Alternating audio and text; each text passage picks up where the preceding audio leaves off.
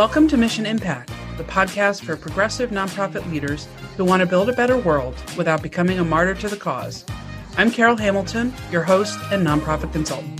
Welcome Ariel Goodman, Jenny Hagland, and Jessica Srikantia to the podcast. Ariel, Jenny, and Jessica are a team of colleagues who have been working together for the past six months to discover how they might be of service as a collective. Their work exists in cultivating the spaces between, such as in between people during the times of transition and not knowing, spaces within our own selves, or the connective tissue of complex systems. Together, they explore what is possible in and from wholeness. They are committed to transforming themselves into alignment with life so that they can support this work in the broader world, inclusive of and beyond their individual selves. Their areas of expertise include navigating uncharted terrain in times of uncertainty, helping systems see and sense themselves, and practicing sacred relationships with team and stakeholder groups. My conversation with Jenny, Jessica, and Ariel gets a bit philosophical, and Ariel helps ground our conversation in the here and now and the personal. We consider what this very uncertain moment in history could mean for the systems that we live in and take for granted. We can no longer rely on the map that we have relied on, so we have to really focus our collective ability to name our current landscape. We reflect on how, in our culture, we are born into a collectively traumatized culture that has a domination logic built into its systems.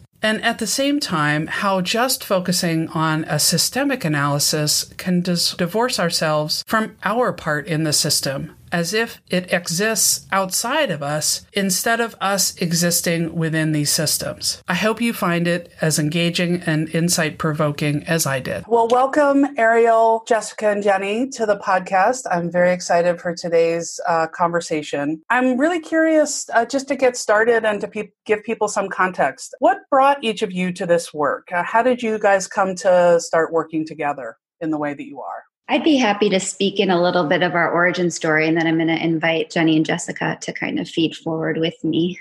I had started taking ULab course through um, the Presencing Institute, MIT. And one of the questions that they ask is Who are your partners in the work?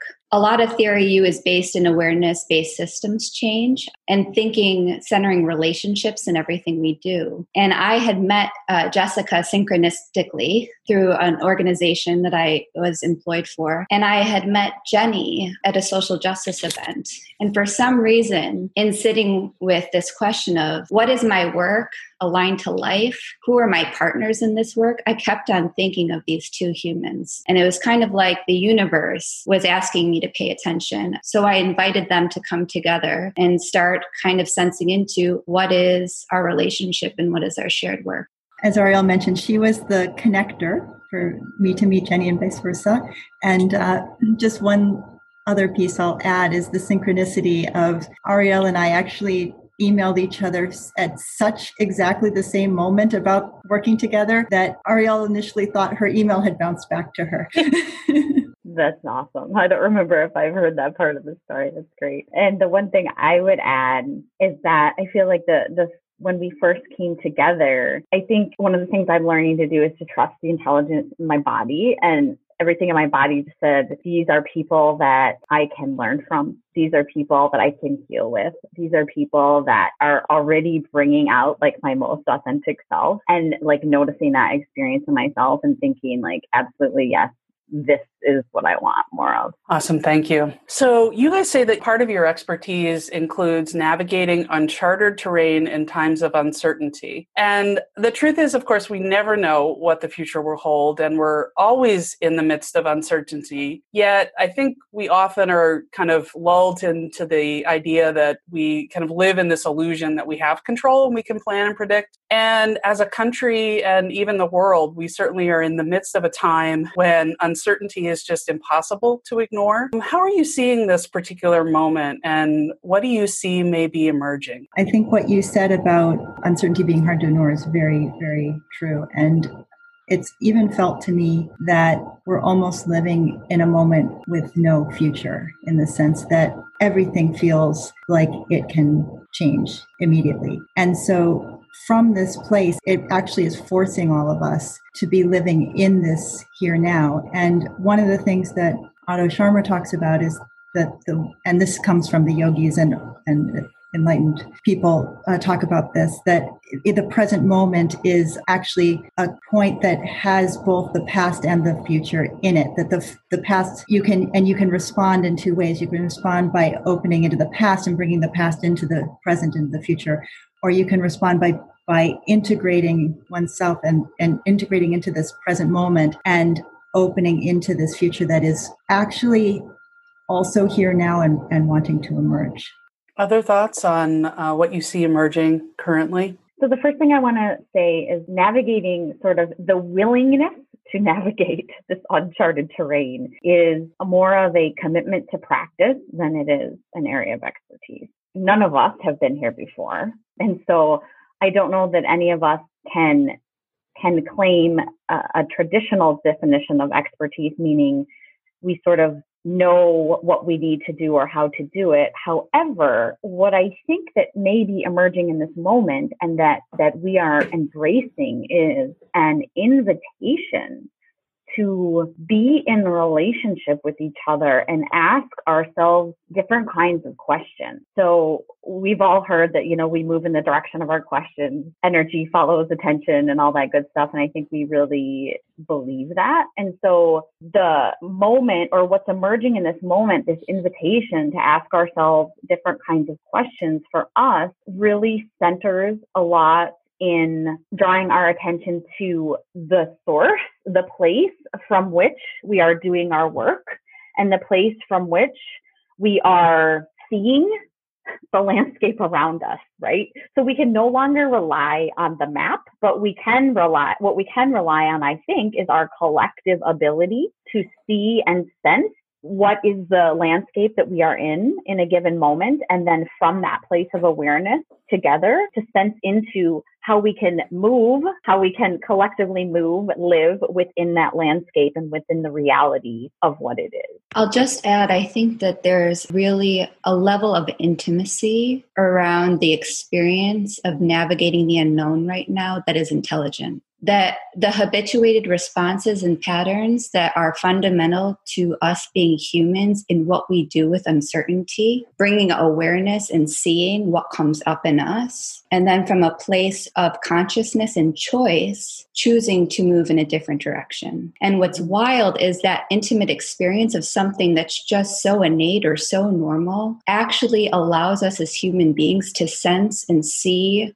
the systems that we exist in today and ask questions how do those systems serve us? How are they harming us? Are they aligned to all of life and how we are deeply interconnected? And I think that there is so much exceptional learning that brings our personal intimate experience to, to something that can, can't always be felt and experienced or is sometimes invisible so it feels like a very, very important time in this moment in history and the present, really. Can you give me an example to, to ground that in just yeah, just more specificity and concreteness? Sure. Whether that's income, employment, looking at the rates of um, unemployment right now. So tomorrow morning, I'm about to drive 12 hours to pick up my mom and grandma who have lived in Chicago their whole lives, and they're about to relocate to Texas to be closer to my sister who's about to have her first baby. My grandma is in her 80s. If we look at what's happening with the pandemic right now, we are seeing a surge of COVID cases in Houston where she's about to relocate. What do I notice in myself? What do I notice in my family in navigating something that I don't have control over? wanting to know answers, wanting to know that I'm making the right decision, wanting to be able to control this journey that is about to happen, and then inviting myself to sit with the discomfort of not knowing and that I don't have control over these things and what that experience is like. And the pain or fear or sadness, and also love and passion and like fight or resilience, all of those things, holding all of that complexity and sitting with that and not knowing and feeling that in my body. You, you talked about the habituated patterns, and six months ago, you would have packed up for that trip. It probably would have been about logistics, did I remember my charger to make sure that I can access the GPS to get me to Chicago? And and you know, did I bring enough clothes? Where are we going to stay along the way? And then, you know, a simple, it seems like something relatively simple, then in this time, just it amplifies in terms of all of the things that uh, are concerns. And I was thinking just a simple thing like watching a movie where a ton of people are walking down the street together suddenly is an uncommon thing. You know, all of those things that we took for granted four months ago. And then with the with the protests going on, you know, I, I guess my hope, my hope is that there's a waking up and more people, more white people are stepping into educating themselves you know and and looking at how systems have been benefiting them and hurting them also you know how can how can we live into something different? How can we start dismantling those systems? It's it's all there. It is all there. And i i just i want to acknowledge that in in this circle right now the four of us are women who walk in the skin of white bodies. And so just to acknowledge that that is is the voice from which i am speaking in this moment. But something you said really struck me. You said, you know, the hope that that we will continue to educate ourselves and sort of acknowledge the ways in which we have benefited from the systems of oppression. And and I want to bring in here that one of my commitments and one of my invitations to all of us is that we would also together in both individually and collectively actually commit to healing ourselves and the work of healing because uh, systems of oppression had traumatizing impacts on all of us in very different ways. However, um, the ways in which we've all been born into a collectively trauma- traumatized uh, culture are being illuminated in a deep way. And so I, I want to invite all of us for a moment, maybe to just speak into what this might, might mean for us, because I'm, I'm really seeing also that what is emerging in this moment is an opportunity for us to start to integrate and work at the intersection of healing, individual and collective healing and social justice and, and social change, right? Because I am not sure that these things can actually be pulled apart, apart. And that's a very different way of understanding the ecosystem than it, than it was for me in the past. So I'm curious, Jessica and Ariel, and also you too, Carol, like, what do you, what comes up for you when you hear this? Like, what is our, what are we learning about this? I think we're really just starting to understand, especially this piece on, on collective trauma. Jenny mentioned earlier um, in the conversation that a lot of our work is talking about the source from which we operate from. One of the phrases that comes that is used a lot by Otto Scharmer and the Presencing Institute team in Theory U is the quality of an intervention is dependent on the interior condition of the intervener. So the notion that the blind spots or the shadows that I hold within myself, we then I will see in the work that I do externally out into the world in my relationships and organizations and the systems. So the question I'm holding, you know, is if we are individually and collecting collectively birthing something new where do we want that place to come from? What are those nutrients? What are those seeds? But really, I'm thinking about wholeness as aligned to life. And if there isn't an integration of these different pieces that we've left back in the past or harm that we've stuck in a corner, we're going to see that reproducing itself in the future. So, thinking about where do we want to operate from? What do we want to hold in ourselves to then birth and midwife this new system that is in service to all of life? And this connection of our, our own interconnectedness that we are actually we're not separate is i think also becoming ever more apparent in this moment. And on the one hand the, the need to do our own healing to get to the place where we can engage in ways that are that are actually contributing positively. And at the same time the need to to from that place to hear all the different voices, especially the voices that have been marginalized, because this racism and white supremacy are fueled by attentional blindness.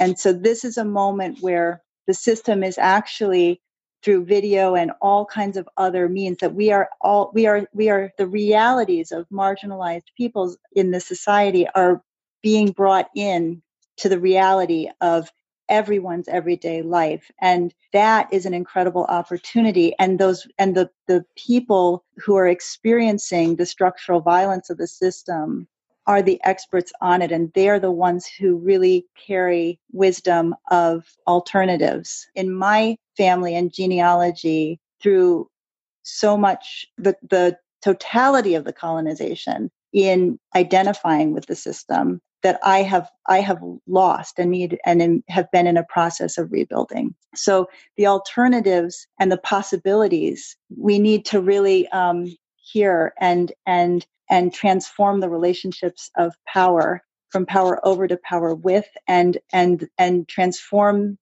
the attentional blind spots into truly inclusive honoring and listening and the the dignity and sacredness of all all life and using those opportunities to rebuild the relationships in how we exist. So our food systems the sanitation systems all these systems that materially support our existence on the planet that those need to be re rewoven on the basis of sacred relationship not exploitative relationship. I want to give you an amen. Mm-hmm.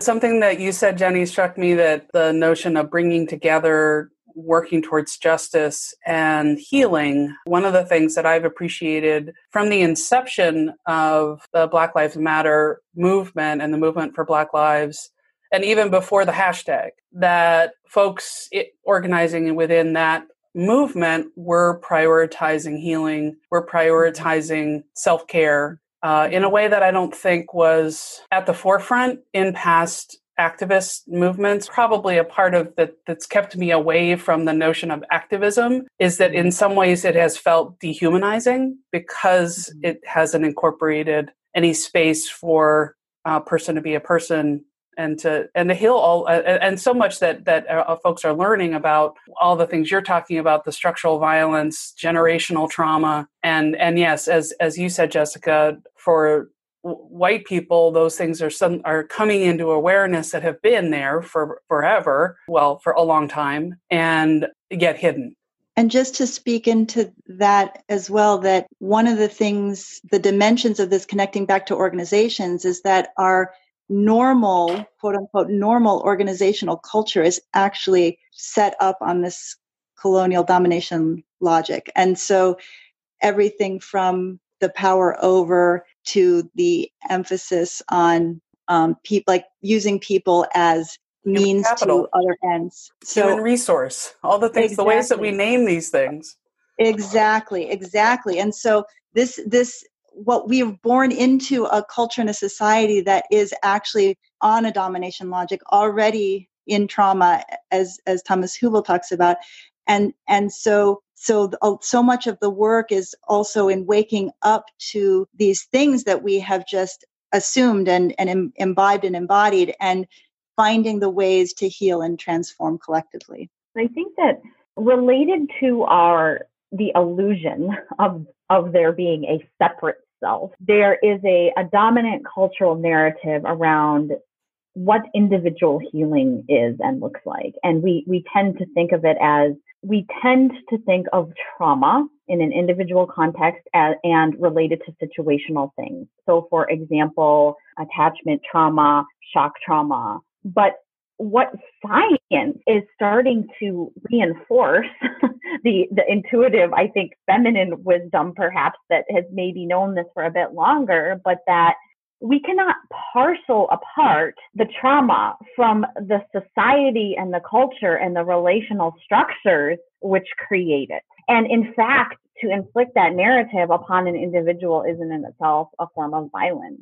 And so we have been perpetuating this in this medical model in some ways in in the ways that we conduct therapy et cetera. So i i just want to name that the thing that differentiates healing individual trauma versus healing collective trauma is that we understand it relationally and contextually and there is never a separation. So it's the relationship between us as as people. It's the relationship of us to our, our ancestors and everything that we carry with us from, from that actually in our physical bodies, the relationships, the logic and, and the ways of being and seeing that we're taught are right and wrong and the binary and the choices we're forced to make. Like, so it's, we understand that relationally, which means that in order to work in that healing space, we have to tend to something much different than an individual just going off to do self care.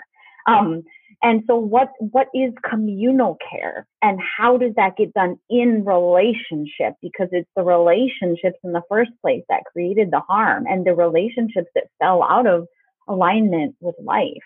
One thing that the narrative that individualizes racism to racist individuals is actually a, a narrative that effaces the the structural realities of how power is articulated into institutions and laws and mm-hmm. societies and economic systems et cetera et cetera and we need to change systems and power relationships and the structural dimensions of all of that as major part of the work. And so i was just that's what i was resonating to as i was listening to you jenny and I think it's easy to see that, you know, in for profit systems, uh, it's easy to see how those are set up uh, for dominance for a particular end. And it's, I think, a little, perhaps for some, a little more hidden in the nonprofit sector. But it seems to me that it's all of those logics are kind of, are definitely embedded in how sector has been built and, you know, the assumptions that even go into, you know,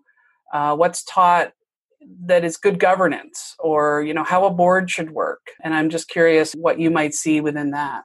It looked like ariel was trying to jump in. I kind of want to bring this back to the initial question that you were asking around navigating uncertainty and kind of the personal example that i gave you know around this move. Like what comes up in me in embarking in something that potentially elicits a fear response that I can't control, that I want to control? How does that impact the way I relate to my mother or to my grandmother?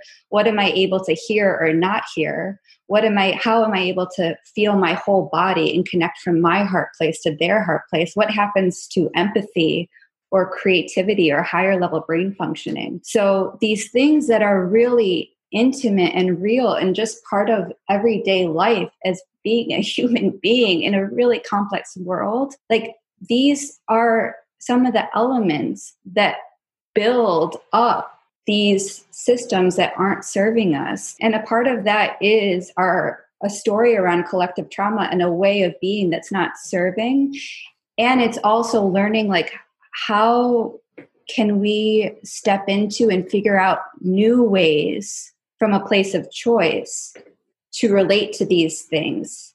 Um, and there's a conditioning and a curiosity that comes in that experience. A lot of our work is mentioned in the bio, and also what um, Jenny was talking about communal healing is the practice of being in relationship and it's hard. it's it is really hard. It's hard. It's not easy. We are not conditioned or socialized. It's not innate. So it's a seeing, a learning, a sitting with, and discovering okay, what does it mean for me to pause, sense into my body, bring awareness and notice to, whoa, I'm feeling really escalated right now.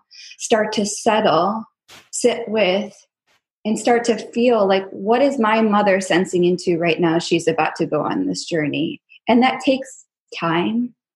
Uh, that takes patience. That takes training. And it's not just me doing it in my own mind. It's bringing it out into reality. So what does it look like for organizations to organize themselves in a practice such as this? And i also want to pick up the thread of this dynamic on uh, with the nonprofit sector. One of the things that we we see is that the the the resources again the you know the same replication of who controls the resources is disproportionately white and and yet the populations being served are oftentimes minority and and so there's also so there's a couple dimensions. There's the the there's power there's resources and then there's also sort of a channeling into the same kind of bureaucratic organizational structures that are the same as the way you know this that those were originally created as colonial structures the bureaucracy. And so when that intersects with real communities and real needs and real you know human creativity and human potential there's there can there can be a, a gap a disconnect even even a taking of space from other possibilities other other ways of creating as just as human beings in community. And sometimes service can mask actually looking at the root cause of what created the need in the first place. What's the structural violence that created the need? If that gets removed then people are actually their energy and and their creativity and all of that their resources are freed up to create beauty themselves. And so i think that's that's part of the dynamic i see. I mean a question that i'm holding is in the social sector specifically the nonprofit terrain what are the blind spots? What are the attachments? What is being held on to so tightly and in service to what? What are people afraid of? And where did where were these systems born from? Again, how the interior condition and the intervention. So, so those are some of the questions that I'm holding. And uh, and related to those, some of the questions I'm holding is is what does it take for us to create the kinds of holding spaces and containers so that we can even start to go there from a place of openness? How do we actually help each other, help bring that out of each other? Because it, we need each other to do that work because we're so conditioned. And, and this is this going back to this habitual ways of protection, you know, putting up the armor, going back to scarcity kinds of narratives that justify like for example i need to look out for my own interests in this because i need to take care of my family yada yada yada. And so what is the invitation what is the access point? What are the what are the doorways to invite people into these kinds of spaces? Even what do we call them? You know because even calling them healing spaces or even calling them even you know even inviting people into circle practice feels like somehow it's not supposed to be in in organizations in these traditional kind of spaces right? And like why? Because we have pulled apart the professional and the human, the, the natural human ways, you know, these ways of organizing ourselves and being together in circle that has existed for so many generations before us. So what are the access points? What are the relationships that make those access points possible? What are the conversations? Yeah. Carol, I'm I'm curious. You've been because you've been working in this space so long and you've seen so much and i'm wondering what is it that you see that you'd like to share in well i think one one thing that you said where you know it's like service can come sometimes hide the root cause i think that's true and i think people get caught up in an argument about which is more important and I think the people who are being served who have needs at that very moment need that. And people need to be working on the system to you know to change it. And i think what's even more exciting in this time i think there's been a lot of work on tinkering with the system. What i feel like there's there could be there's like an opening to is imagining something new and different. I don't know what that's going to be but it feels like that's more possible now than it was even 6 months ago. Beautiful. Absolutely. The freeing of our imaginations as a really important invitation and act in this time. Yeah, thank you, Carol. And at the same time to say you know to talk about what ariel was talking about of how when you're gripped by fear and so much you know people most people's first reaction to uncertainty is fear. You know lots of talk about anxiety and how all of that's raised and how we know you know in our brain that just kind of shuts down our creative processes. So it's it you know both are there. So in in working within organizations and within the sector as much as we know that it it needs to shift and change you know one of the things that that has been kind of a driver for me is looking at if we give if we give organizations the benefit of the doubt we say okay they were they were built to to you know move some mission forward that's going to have a positive impact in the world. And yet, why is it so hard for those organizations to have that mission, have that great aspirational thing that they want to see out there, and yet aren't really living that internally? And certainly, this is really coming home and and you know getting stuck in kind of doing the th- same thing over and over again. And you know i think that's very much being brought home right now with the with the black lives matter protests where you know many organizations have made um, statements about support of the movement. Report after report has come out about the leadership of the nonprofit sector being so decidedly white and and those organizations also making statements and yet being dominated by by white people and and certainly you know the larger the budget the larger the salaries more more likely to be white men at the top. So i'm curious any thoughts about kind of that stuckness that that seems to be not just at, at, the organizational level but at the at the sector level and then of course at the societal level? I'm noticing that i keep on bringing it back to the personal today which i think is really fascinating. I think it is easy and safe to be able to point the finger to the world outside of myself it is easier, it is safer. I get to preserve a degree of separation, reinforcing the same systems we are swimming in. I get to make something an object and not feel connected to it, to sever myself from it. And then there's this sense of righteousness or like reinforcing like what is right, what is wrong. Again, all the ingredients that we've been talking about in, in these systems that are not serving us. And so like look one in, inside oneself to reflect, to see wholly and fully takes courage. It takes an openness and awareness and, and a vulnerability. And there's real reasons why I've seen in myself or organizations resist doing that. And it to me, it always starts with home, right? It starts with my home, my body, my home, and then the relationships. What does it take to do that? And then and then aligning ideology or what I'm saying into practice and behavior? What does that actually take? Yeah, and I, I, appreciate what you say, uh, what you're saying about how easy it is to get into that kind of systemic analysis and have it be an other out there that has nothing to do with me. And what what's coming up for me also is this is why tending to growing different kinds of skill sets in ourselves together is so important because we can't just say these things and expect ourselves and others to step into this work together. It takes practice. It takes a lot of practice and we don't have the practice grounds.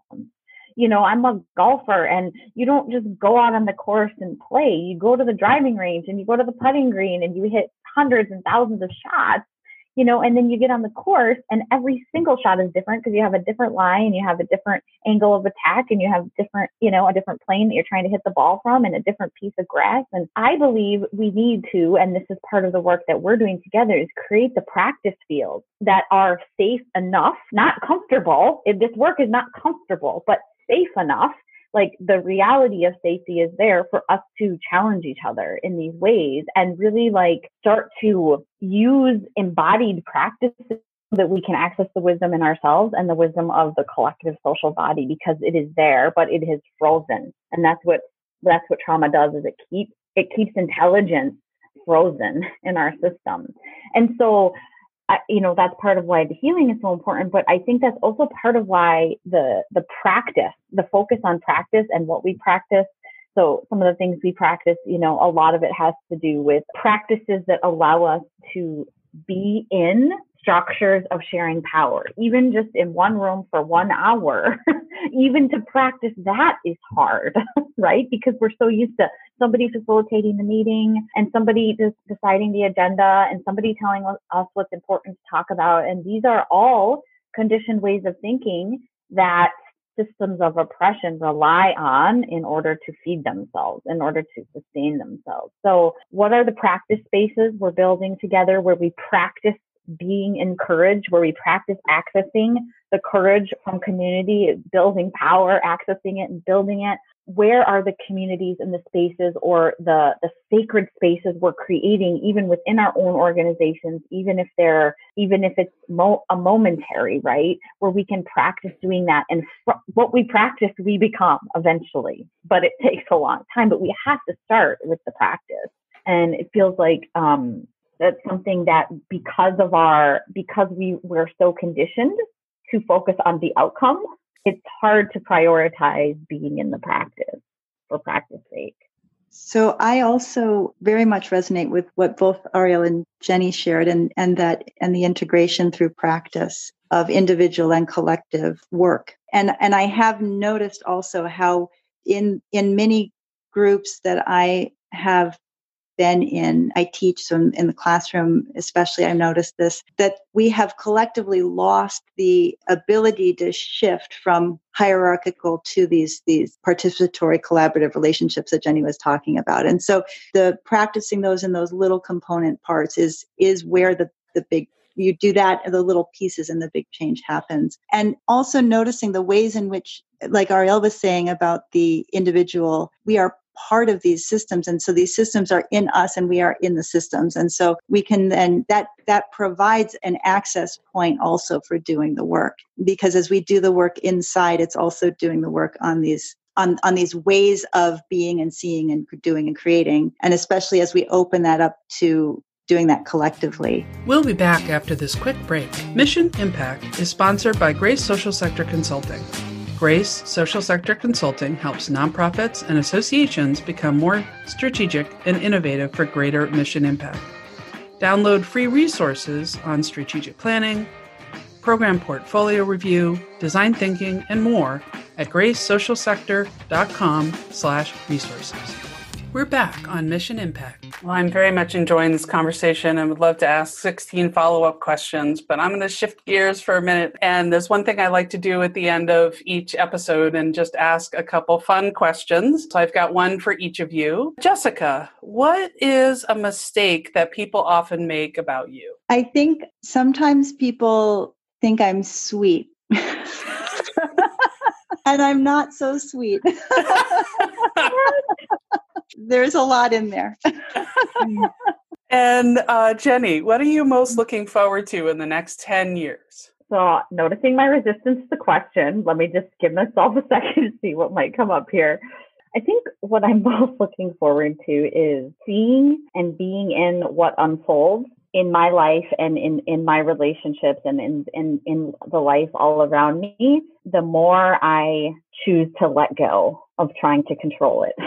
like I'm, I'm very looking, for, I'm looking forward to that process as uncomfortable as it is to seeing what life has in store. And Ariel, what chance encounter changed your life forever? You're looking at it right here. that was an easy one.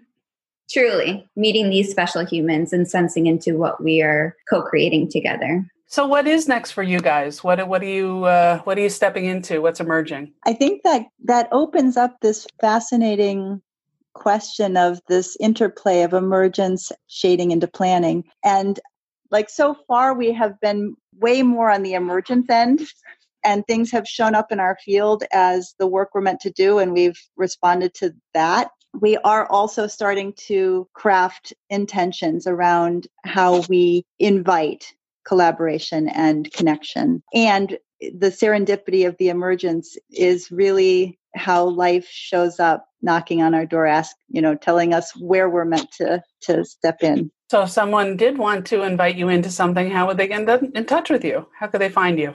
You can find all of us on linkedin. And in addition to that, we're in the process of building a, a, website that we are envisioning as an invitation to discover our shared work with other others wherever they may be. And so we are putting our our hearts into sort of the process of how can that website you know not just be really a reflection of the very things that we're trying not to reproduce, but instead a real invitation, a real invitation to be in relationship, to blur the lines between partners and clients and stewards and how we how we are in relationship with one another in traditional business context we're in a lot of inquiry around this together. And so we're we're using our website as a way to challenge ourselves to find language. It's not perfect but at least a starting point for how we can offer that invitation sort of a, a channel through which we can engage with others in more broad ways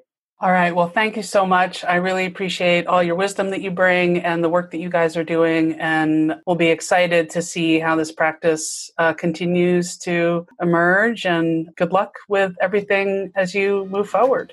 Thank you for listening to this episode. You can find the links and resources mentioned during the show in the show notes at missionimpactpodcast.com slash show notes. That's Mission Impact Podcast, all one word, dot com slash show notes. We want to hear from you. Take a minute to give us some feedback or ask a question at missionimpactpodcast.com slash feedback. Thanks and see you next time.